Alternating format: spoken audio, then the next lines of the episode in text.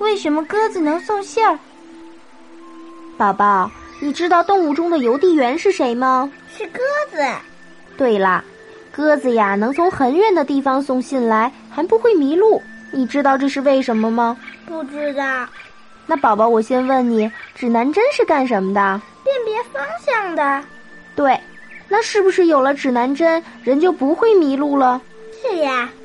我们生活的地球啊，其实就是一个大磁场。